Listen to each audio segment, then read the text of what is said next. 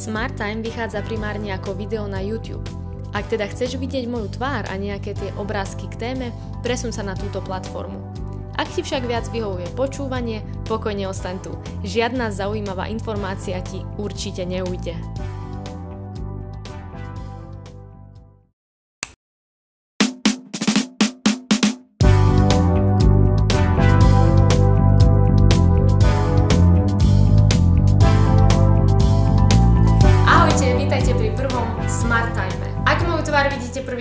Živote, dovolte mi, aby som sa vám v krátkosti predstavila. Moje meno je Stanka, som operná spevačka a blogerka. Na Instagrame ma nájdete pod prezývkou Stanka Soprano. Na svojom blogu som postupne zaviedla rubriky Book Time o knihách, Me Time o kozmetike a Food Time o jedle. No a vy sa práve pozeráte na prvú epizódu novej rubriky Smart Time, ktorú som sa rozhodla poňať takto trošku inou formou. Cieľom Smart Timeu bude podať vám nejaké nové informácie prostredníctvom rebríčkov a rozšíriť tak vaše vedomosti o nejaké nové, zaujímavé informácie zo sveta. Ak nemáte čas pozerať sa na video, rada by som dala do vašej pozornosti, že Smart Time bude vychádzať aj ako podcast. Môžete si ho teda pustiť k upratovaniu, šoferovaniu, cestovaniu, športovaniu, čomukoľvek. Ak vám teda viac vyhovuje získavanie informácií v audioforme, SmartTime nájdete na všetkých podcastových platformách ako sú Apple Podcast, Google Podcast, Podbean a podobne. Veď to poznáte.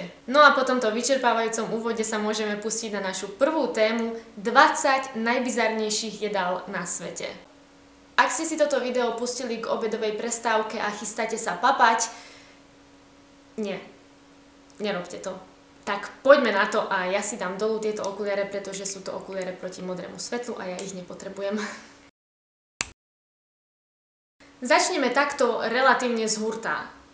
Podľa mňa teda jednoznačne z hurta. Sendvičom s vyprážaným krauským mozgom. Toto jedlo vzniklo z čisto ekonomických dôvodov, keď sa medzi rokmi 1900 a 1970 v St. Louis v Spojených štátoch pri spracovávaní kráv vo veľkom zvyšovali krávské mozgy. Nikto nevedel, čo s nimi a tak ich začali servírovať ľuďom medzi kusmi pečiva. Toto jedlo bolo dlho veľmi obľúbeným jedlom amerických robotníkov, pretože vďaka vysokému obsahu kalórií a tuku ich dostatočne nasytilo a posilnilo, až kým neprišla choroba šialených kráv. Medzi rokmi 1990 a 2000 teda väčšina reštaurácií stiahla tento pokrm zo svojho jedálneho listka, prípadne krávské mozgy nahradila prasacími mozgami, ktoré sú však podstatne menšie a tak sa zvýšila spotreba prasiat potrebná na výrobu jedného sendviča. Aj dnes ešte nájdete miesta, kde si môžete dať originál sendvič s vyprážaným krávským mozgom, ale v Spojených štátoch už nie je dovolené podávať krávsky mozog, ktorý je starší ako 30 mesiacov takže mozog starý 29 mesiacov jesť môžete. Jedlu s názvom escamoles sa hovorí aj mexický kaviár. Zatiaľ to neznie zlem, až do chvíle, kým vám poviem, že ide o larvy mravcov druhu Liometopum apiculatum. Na eskamole si najčastejšie pochutnávajú v Mexico City a v jeho blízkom okolí a toto jedlo sa tu konzumuje už od čias Aztékov. Pripravuje sa najčastejšie tak, že sa larvy osmažia na panvici spolu s maslom a s korením a podávajú sa buď v tacos, v omelete, alebo len tak čisté s guacamole a s tortilami. Chuť týchto lariev sa popisuje ako maslovo-orechová a konzistenciou údajne pripomínajú cottage cheese. Akokoľvek zvláštne to znie, údajne je toto jedlo veľmi chutné a vraj ani nespoznáte, že jete larvy mravcov. To znamená, že keď ste niekedy boli v Mexiku, tak ste to už možno jedli a ani ste o tom nevedeli. Mravčie vajíčka potrebné na prípravu eskamole sú veľmi veľkou vzácnosťou. Zbierajú sa totižto iba v určitom období roka. Aj preto stojí 1 kg týchto lariev od 35 do 100 amerických dolárov. Ak by ste toto jedlo chceli ochutnať, tak za ním musíte vycestovať do Mexika. Eskamoles je totiž zakázané vyvážať mimo hranice krajiny. Hákarl je tradičné islandské jedlo. Ide o fermentované žraločie meso. Krv týchto žralokov je však jedovatá. Obsahuje totiž veľmi veľké množstvo močoviny. Preto sa jedlo musí precízne upraviť. Nuž a jeho príprava je veľmi zdlhavá, trvá až niekoľko mesiacov. Najskôr sa žraločie meso musí zbaviť všetkej tekutiny. Dnes sa to už robí v špeciálnych kontajneroch, no kedysi sa to robilo tak, že sa žraločie meso zahrábalo do piesku a zaťažilo kameňmi. Po fermentácii sa meso nareže na pruhy, zavesí sa do prievanu a tam sa niekoľko týždňov suší. Následne sa nakrája na kocky a vy si ho napichujete šparadlom ako také jednohúbky. H. Karl má veľmi silný amoniakový zápach, takže smrdí ako nejaký čistiaci prostriedok krát 100. Keď ho budete prvýkrát konzumovať, je celkom možné, že sa pritom budete dusiť. Viacerí renomovaní šéf kuchári toto jedlo označili ako to najnechutnejšie, čo v živote jedli. Na 17. priečke sa umiestnila polievka z vtáčieho hniezda. Tá je v Číne pochuťkou už viac ako 400 rokov. Nepredstavujte si žiaden vývar z vetvičiek a z hliny. Hlavnou prísadou tejto polievky sú totiž sliny vtákov. No a tie sa vo vode zmenia na niečo ako žele. Na vrch polievky sa následne nasype cukor. Hovorí sa jej tiež sladká polievka. A čo je na nej také lákavé? Údajne je veľmi dobrá pre váš imunitný systém, má skvelé účinky na pleť a vraj pôsobí aj ako afrodiziakum. Zaujímavosťou je tiež to, že polievka z vtáčieho hniezda je jedným z najdrahších pokrmov na svete. Kilogram vtáčieho hniezda stojí približne 1000 amerických dolárov. Zároveň existuje niekoľko druhov tejto nevšednej ingrediencie, pričom cena toho najvzácnejšieho druhu, čiže červeného hniezda, sa môže pohybovať až vo výške 10 tisíc amerických amerických dolárov za kilogram. Najväčším konzumentom tohto jedla je Čína, ale polievku môžete ochutnať aj v iných azijských krajinách a taktiež na niektorých miestach v Spojených štátoch. Mohli by ste si myslieť, že toľké peniaze za túto polievku sú ochotní vysoliť iba bohatí Číňania, faktom však je, že si ju doprajú pomerne často aj obyvatelia azijských krajín z nižších vrstiev. Ročný obrad z obchodu s vtáčimi hniezdami je približne 5 miliard amerických dolárov.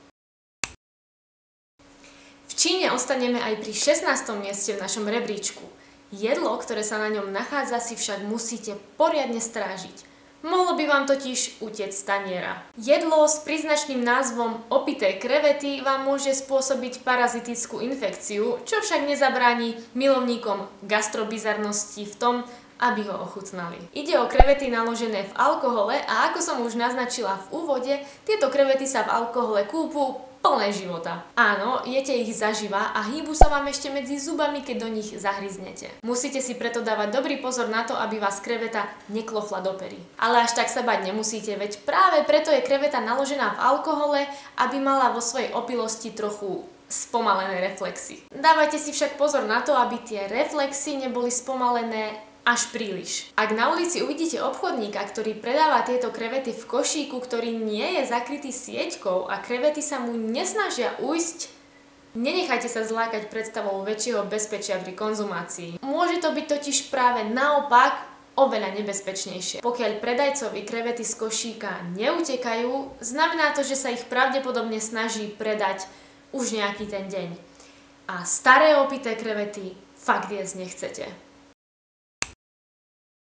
Surströmming. Ak som názov jedla na 15. mieste vyslovila aspoň trošku správne, tak už z názvu je asi jasné, že táto pochuťka pochádza zo Škandinávie. Surströmming je švédske jedlo. Konkrétne ide o kvasené slede.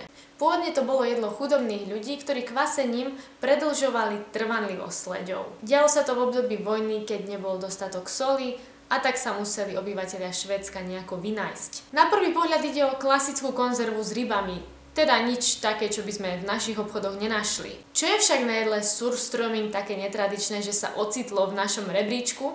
Nuž, považuje sa za jedno z najsmradľavejších jedál na svete. Niektoré letecké spoločnosti vyslovene zakazujú prepravu týchto konzerv na palubách svojich lietadiel. A niektoré nájomné zmluvy vo Švédsku zakazujú konzumáciu týchto jedál v byte. Vo všeobecnosti sa toto jedlo konzumuje skôr v exteriéri, asi sa nečudujeme. No a ak nie je príšerný smrad dostatočným dôvodom na to, aby ste toto jedlo nekonzumovali, je tu ešte jedna vec a od tej vás neuchráni ani štipec na nose. Kvasením týchto sledov vzniká v mese viacero škodlivých kyselín a finálny produkt obsahuje veľké množstvo dioxínov, a teda toxických zlúčení. Z tohto dôvodu má surströmming výnimku z európskych hygienických predpisov. Prečo má toto jedlo výnimku? Netuším. Od niečoho, čo v konzerve ležalo týždne až mesiace, sa presunieme k niečomu čerstvému. Veľmi čerstvému. Sanakji je korejské jedlo. Ide o chobotnicu, ktorú kuchár zabije a naporcuje priamo pred vašimi očami. Nakrajané kúsky posype sezamovými zrniečkami a jedlo je hotové. Aj keď nie tak celkom. Vzhľadom na to, že chobotnice majú veľmi komplexne rozvinutý nervový systém, nervové zakončenia v nakrájaných kúskoch spôsobia, že sa vám tieto kúsky ešte aj na tanieri budú hýbať. Nepredstavujte si však iba nejaké zvyškové škubanie. Kúsky chobotnice sa hýbu naozaj veľmi intenzívne. No a presne tento aspekt je dôvodom toho, že vám pri konzumácii tohto jedla hrozí vysoké riziko zadusenia sa. Živé kúsky chobotnice sa vám totiž môžu vzpriečiť v hrdle. Na udusenie sa týmto jedlom zomrie priemerne 6 ľudí ročne. Ak sa teda aj napriek tomuto riziku rozhodnete sa na vyskúšať, najprv ho veľmi veľmi, veľmi dobre rozžujte. Ústrice z Rocky Mountain, alebo v origináli Rocky Mountain Oysters, možno majú niečo spoločné s Rocky Mountain, nemajú však určite absolútne nič spoločné s ústricami. Nie, že by nás Kanadiania chceli takto nehanebne oklamať, no uznajte sami, Aký názov by ste dali jedlu, ktoré je vyrobené z bíčich semenníkov? Hm? Táto delikatesa je servírovaná najmä v tých oblastiach Kanady, kde je veľmi rozšírená kastrácia bíkov. Spravovanie bíčich semenníkov teda nevzniklo primárne za účelom obohatenia gastronómie, ale skôr z praktických a efektívnych dôvodov. Bíčie semenníky sú obaľované v trojobale a vyprážané. Podobný druh jedla sa servíruje aj v iných krajinách, napríklad v Argentíne, Mexiku či Španielsku. V Kanade sú ústrice podávané najčastejšie ako predjedlo spolu s koktejlovou omáčkou. Keďže sú servírované v malých kúskoch, ľudia si ich často pomýlia s hranolkami. Takže ak budete obedovať v Kanade v samoobslužnej jedálni, dobre skontrolujte, čo si dávate na tanier. Stinkbugs sú presne to, čo opisuje ich anglický názov. Smradľavé chrobáky, u nás možno viac známe ako bzdochy. To, čo je pre nás, Európanov, nepredstaviteľné, je v Ázii úplne prirodzené. No a popri mravcoch, kobylkách a červoch sa na východe konzumujú aj tieto smradľavé bzdochy. Ich chuť sa zvykne opisovať všelijako. Niekto tvrdí, že sú veľmi horké, iní ich prirovnávajú k medicínskym produktom, no a niekto zase tvrdí, že chutia trochu ako škorica. Celkom odlišné interpretácie. Bzdochy sa jedia buď uvarené, upražené, ale pokojne aj surové. Okrem Ázie vám ich môžu naservírovať aj v Mexiku, napríklad v tacos. No a ak sa pýtate, prečo by niekto jedol smradľavé chrobáky, tak faktom je, že obsahujú celkom slušnú nálož vitamínov, okrem iných aj napríklad B2 a B3. Ich konzumácia tiež môže na človeka pôsobiť upokojujúco. No a tiež sa hovorí, že ak ste raz ochutnali vzdochu, jablkové Skittles vám budú chutiť tak, ako nikdy predtým. Prečo? Netuším. Vyskúšajte. Jedlom na 11. mieste zamierime opäť do Škandinávie. Lutefisk je norská špecialita. Ide o lososovitú rybu sých, inak známu aj ako biela ryba, ktorá sa vysuší, osolí a naloží do liehu. V liehu ryba leží 5-6 dní, pričom zmení svoju konzistenciu na želatínovú. Po tomto luhovaní v liehu však ryba prestáva byť jedlá paradoxne, pretože obsahuje príliš vysoké množstvo chemikálií. Jej pH sa v tomto štádiu pohybuje niekde medzi hodnotami 11 a 12. Musí potom preto odstať ďalších 5 až 6 dní v studenej vode. Následne je ryba pripravená na ďalšiu úpravu, a teda varenie alebo pečenie. Lutefisk sa v severských krajinách tradične konzumovalo v období Vianoc. Musí sa však podávať na špeciálnych tanieroch a so špeciálnym príborom, pretože tie klasické by ryba mohla rozleptať. A ja sa iba zamýšľam nad tým, Kto dobrovoľne zje niečo, čo vám rozleptá kovový príbor? Jedlo na desiatom mieste mierne otriaslo mojou láskou k talianským syrom. Kazu marcu znamená v sardinskom dialekte doslova zhnitý syr. Ide teda o tradičný sardínsky syr, vyrobený z ovčieho mlieka, obsahujúci živé larvy. Kazu marcu sa vyrába z miestneho variantu syra pecorino, akurát, že ide ešte ďalej za proces fermentácie až k štádiu rozkladu, ktorý je podporený práve larvami tzv. syrových mušiek. Vďaka pôsobeniu týchto lariev sa syr stane veľmi jemným a mekým. Možno sa teraz pýtate, či sa tieto larvy pred konzumáciou vyberajú. Odpoveď nie, nie. Kým je sír pripravený k podávaniu, týchto lariev sa tam nazbierajú tisícky a práve to, že sú ešte živé, je znak toho, že sír je ešte stále vhodný na konzumáciu. Larvy majú veľkosť okolo 8 mm, no sú schopné vyskočiť do výšky až 15 cm. Pokiaľ sa vám to zdá tak absurdné ako mne, tak vedzte, že nie sme sami. Európska únia na základe svojich potravinových regulácií vydala na tento sír zákaz. Pri konzumácii tohto jedla totižto hrozí veľmi veľké zdravotné riziko. Jednak môžu larvy v tele človeka spôsobiť parazitickú infekciu a druhá vec je, že sír sa môže nedopatrením dostať až do takého stavu rozkladu, až začne byť toxický. Sardinčania však neustále bojujú o to, aby kazu Marcu dostal výnimku z európskych regulácií, pretože si ho ctia ako svoje tradičné jedlo. Niektorí ho doteraz predávajú nelegálne na čiernom trhu.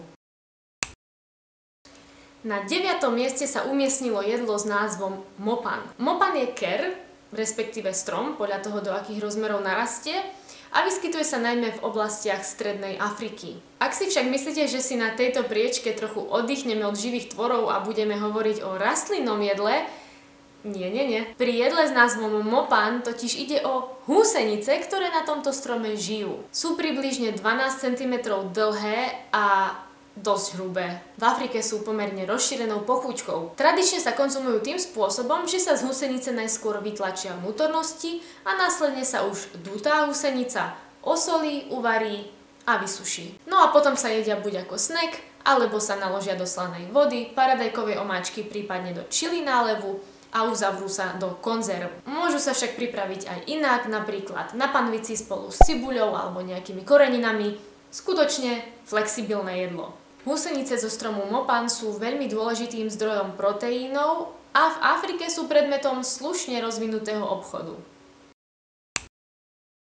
Už sme tu mali jedno z najdrahších jedál na svete, takže by nemal chýbať ani protipol. Oko tuniaka nájdete vo väčšine japonských obchodov za cenu prepočte menej ako 1 euro. V reštaurácii sa oko tuňaka zvykne podávať ako predjedlo. Pokrm je veľký približne ako tenisová loptička, pretože sa neservíruje samotná očná buľva, ale necháva sa okolo nej aj kus mesa z hlavy. Samotné oko nemá nijak výraznú chuť, e, väčšinou sa prirovnáva k bielku z vajíčka, takže sa väčšinou nakladá do nejakej omáčky, väčšinou do sojovej. Akokoľvek bizarne vyzerá predstava, že jete oko ryby, vedzte, že je veľmi bohaté na živiny. Obsahuje vysoký podiel proteínov a omega-3 masných kyselín. Po očiach tuniaka je v Japonsku, ale aj vo Vietname tak vysoký dopyt, že domáce firmy často nestíhajú ryby dodávať a musia sa dovážať z Norska. Japonci dokonca údajne považujú oko za najchutnejšiu časť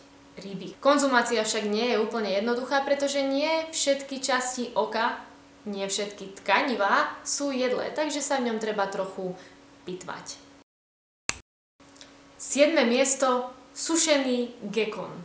Sušený gekon je pochuťkou najmä v Číne, ale aj v iných azijských krajinách. Pre tých, ktorí to náhodou nevedia, gekon je malý plas, niečo ako jašterica, ale farebnejšie, milšie, podľa mňa.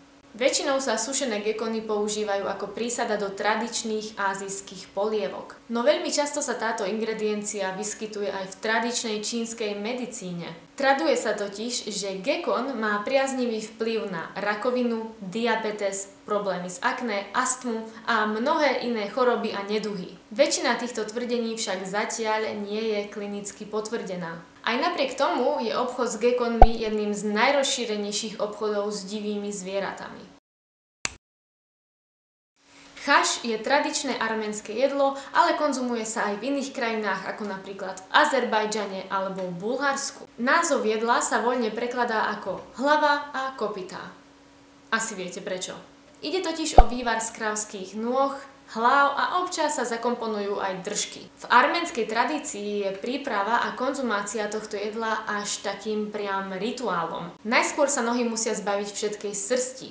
Následne sa namočia do vody na celý jeden deň, aby sa zbavili smradu, No a potom sa 8 hodín varia. Nakoniec sa vývar dochutí octom, citrónovou šťavou alebo cesnakom. No a podáva sa ako prvé jedlo dňa, hneď ráno a nesmie chýbať ani prípitok vodkou. Aping je v kmerskom jazyku názov druhu tarantuly. Áno, v Kambodži sú vyprážané tarantuly úplne bežným snekom. Údajne sa konzumácia pavúkov v krajine rozmohla za čias krutej vlády červených kmérov v 70. rokoch 20. storočia, kedy väčšina obyvateľstva trpela hladomorom. Dnes už však nájdete vyprážané tarantuly po celej Kambodži ako samozrejmú súčasť gastronómie. Ich chuť sa popisuje ako niečo medzi kuraťom a rybou. Na vrchu sú chrumkavé a vo vnútri meké. Nohy tarantuly nie sú veľmi mesité, zatiaľ čo hlavu a brucho popisujú gurmáni ako delikátne biele meso. Sú tu však aj zastancovia názoru, že práve brucho by sa jesť nemalo, keďže obsahuje rôzne orgány, ktoré sú plné tekutín a zložiek pripravených na vylúčenie. Okrem toho sa tam môžu nachádzať aj vajíčka, ktoré tarantula za svojho života nestihla naklásť. V minulosti ste si mohli na vypráženej tarantule pochutnať aj v Mexiku, kde vám ju naservírovali napríklad v tacos a z guacamole. Dnes už je však v tejto krajine zakázané servírovať túto dobrodku. Pozor, na štvrtom mieste sa nachádza jedlo, ktoré som ako jediné z týchto všetkých ochutnala. Jeho názov je haggis a ja som ho ochutnala priamo v krajine, z ktorej pochádza, a teda v Škótsku. Je to ich národné jedlo, ktoré nesmie chýbať na žiadnom slávnostnom menu. Základom sú ovčie vnútornosti, a teda srdce, pľúca a pečeň. No a k ním sa ešte pred varením pridáva zvyčajne ovčí loj, cibuľa, cesnak, korenie, soľ a ovsené vločky. Haggis sa zvyčajne podáva so zemiakovou kašou. Z vlastnej skúsenosti môžem povedať, že toto jedlo chutí veľmi, veľmi podobne ako niečo, čo určite všetci poznáte, a teda jaternice, alebo po našom hurky. Sú tu však nejaké rozdiely. Prvý a zásadný je ten, že zatiaľ čo haggis sa vyrába z ovce, naše jaternice sú z prasaťa. A hoci aj do jaterníc sa okrem mesa pridávajú nejaké vnútornosti, čo sa však líši, pretože každý to robí po svojom, haggis sú výlučne z vnútorných orgánov. No a rozdiel je aj v servírovaní. Zatiaľ čo jaternice dostanete v črievku, tak haggis máte rozložené na tanieri. A teda zhodnotila by som to asi tak, že pokiaľ máte radi jaternice, tak vám bude asi chutiť aj haggis. Akurát by ste sa asi úplne nemali zamýšľať nad tým, čo vlastne jete. Top 3. O fugu ste už určite počuli. Je to japonský druh ryby z rodu štvorzubcov, a teda tá taká, ktorá sa vie nafúknuť ako balón. No a okrem toho je jedovatá. Presnejšie povedané, má v sebe niektoré časti, ktoré sú toxické. Jedovaté kúsky sa teda musia pred konzumáciou odstrániť. Jedlo z ryby fugu tým pádom môže servírovať iba špecializovaný šéf kuchár. V opačnom prípade to môže spôsobiť smrť konzumenta a veru sa to aj každoročne stáva. Je to v Japonsku prísne regulované zákonmi a ľuďom túto rybu môže pripraviť iba kuchár, ktorý prešiel minimálne trojročným kurzom. Odborníkov s licenciou nie je veľa, nakoľko proces je veľmi prísny a stačí malá nepatrná chybička a učeň je vylúčený. Smrť zapričinená toxínmi z fugu nie je vôbec príjemná. Jed zapričiní paralýzu svalov a znemožní dýchanie.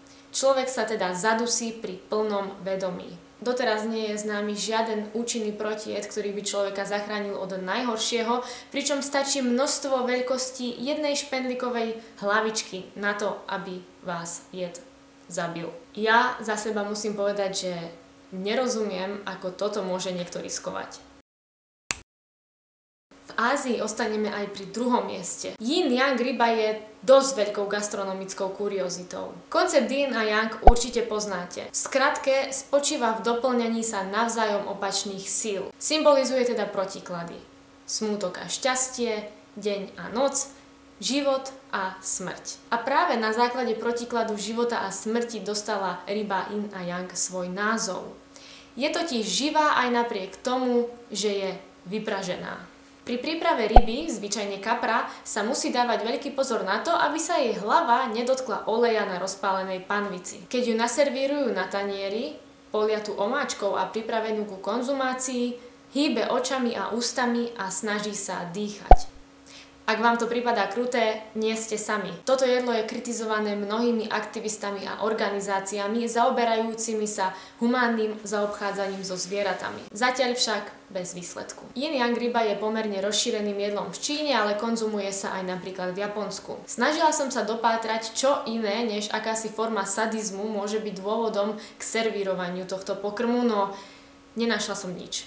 Odkaz pre milovníkov tohto jedla, ryby sú priatelia, nie potrava. Dopracovali sme sa k prvému miestu, na ktorom sa nachádza srdce polárnej kačice alebo Puffin Heart. Puffin alebo Seabird alebo polárna kačica je malý roztomilý tvor s farebným zobáčikom a s oranžovými nožičkami. Najväčšia populácia týchto tvorov žije na Islande a stali sa aj akýmsi symbolom tejto krajiny. A to nie len vďaka fotogenickým záberom obsahujúcim skáčúcich pafinov do mora, ale aj kvôli gastronómii, do ktorej sú zahrnuté. Najbežnejším spôsobom prípravy polárnych kačíc je ich údenie. Starší si však podľa starých zvyklostí radi pochutnávajú aj na ich srdciach. Jedia ich surové a považujú ich za veľmi veľkú lahôdku. Niektorí chuť srdca polárnej kačice prirovnávajú k sušenému hovedziemu mesu. No a väčšina konzumentov sa zhodne na tom, že je to najchutnejšia časť polárnej kačice. Okrem Islandu sa tieto tvory s obľubou jedia aj na Fajerských ostrovoch. Milí priatelia, to je všetko z nášho rebríčka 20 najbizarnejších jedál sveta. Ak ste nejaký z týchto pokrmov niekedy ochutnali, určite sa podielte v komentároch o svoj zážitok. No a ak ste nic z toho neochutnali, tak mi môžete napísať, ktoré z týchto jedál by ste si trúfli vyskúšať a ktoré by ste naopak do úst nikdy v živote nedali. Ďakujem, že ste si pozreli či vypočuli prvý Smart Time. Verím, že sa vám tento formát páči. Ak áno, budem rada za váš like a odber. Nezabudnite ma taktiež sledovať na Instagrame. No a vidíme sa pri ďalšom videu. Čaute Smarťania!